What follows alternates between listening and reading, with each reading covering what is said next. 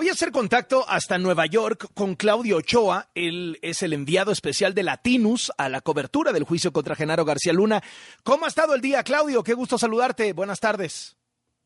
Carlos, igual un gusto saludarte. Pues fue una mañana muy técnica la primera parte, en donde el juez Brian Cogan le explicó las reglas al jurado, las reglas para llegar a esta deliberación y de la deliberación comenzar a encontrar el veredicto final sobre el caso en contra de Genaro García Luna, Carlos, y es en donde se encuentra esta mañana. Primero el debate se dio por un tema sobre el primer cargo que enfrenta Genaro García Luna.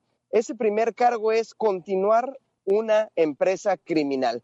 Y entonces está el dilema porque eh, la Fiscalía de Estados Unidos argumentaba que Genaro García Luna, después de dejar el puesto en México, pues continuó en contacto con integrantes del cártel de Sinaloa y con otros policías corruptos.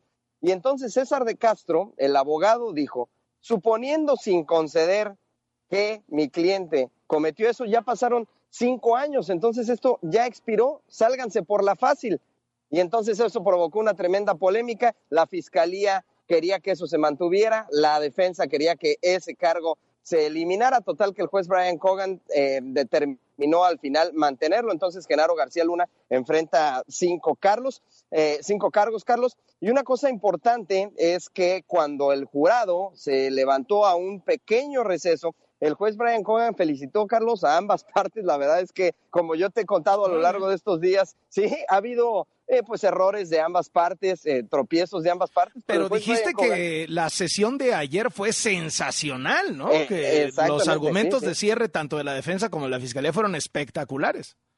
Sí, lo de ayer fue una cátedra, pero no fue así todo el juicio. Lo que llevamos del mes del juicio había habido errores de interpretación, de nombres, de fechas, etcétera, pero lo de ayer fue eh, sublime por ambas partes, tanto de la defensa como de la fiscalía, y entonces se ve que el juez Brian Cogan se quedó con este sentimiento de que le había ido muy bien y felicitó a las dos partes, les dijo, ojalá que todos mis casos fueran así, y se aventó una que nos llamó mucho la atención, dijo el juez, es una lástima que las dos partes no puedan ganar porque lo han hecho demasiado bien. Así, así tal cual. Y entonces, Carlos, en el procedimiento, eh, en la sala, como lo hemos contado a lo largo de estos días, pues está el jurado, eh, 18 integrantes, porque 12 son los titulares y 6 son los suplentes. ¿Qué pasó ahora? El juez ya después de haberles explicado todas estas reglas para que se fueran a deliberar, dividió al jurado, sacó a los 12 a una sala, a una encerrona, si me permites el término, y ahí tienen que empezar a deliberar finalmente hablar del juicio entre ellos porque no se les había permitido, igual que tampoco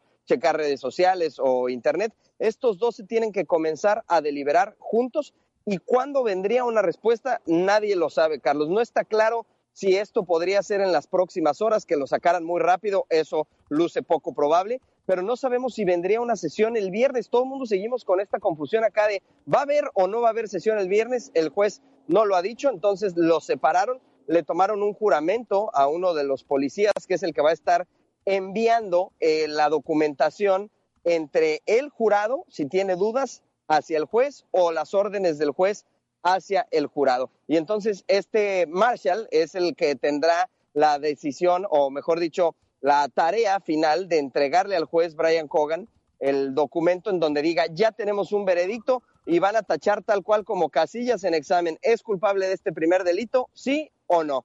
¿Es culpable de este segundo delito que se le atribuye? Sí o no. Y así por cada uno de los cinco que enfrenta Genaro García Luna. El juez le recordó al jurado que se enfrentaba ante una de las decisiones pues, más importantes de su vida por todo lo que, lo que implicaba, Carlos, y en esas estamos aquí afuera de la corte, seguimos aquí afuera de la corte, porque esto puede ser en cualquier minuto, e insisto, luce poco probable que sea en las próximas horas.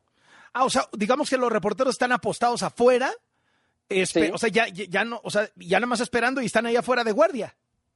Sí, estamos afuera aquí en la calle tal cual, ¿no? entre, entre cámaras, entre gente que camina normal, es una zona de muchas escuelas, hay muchos niños, aquí estamos afuera y el procedimiento es empieza a correr la voz porque no hay como que alguien que nos vaya a avisar de, oigan, reporteros, vénganse, ya estamos listos, no. Empieza a correr la voz de, ya hay un veredicto, se hacen una especie de guardias aquí entre compañeros, unos salimos, otros entramos, y cuando hay un veredicto, pues entonces empezaremos a correr la voz y a sentarnos otra vez todo el mundo a la corte a ver qué se determina. Muchísimas gracias y te mando un abrazo. Otro de vuelta.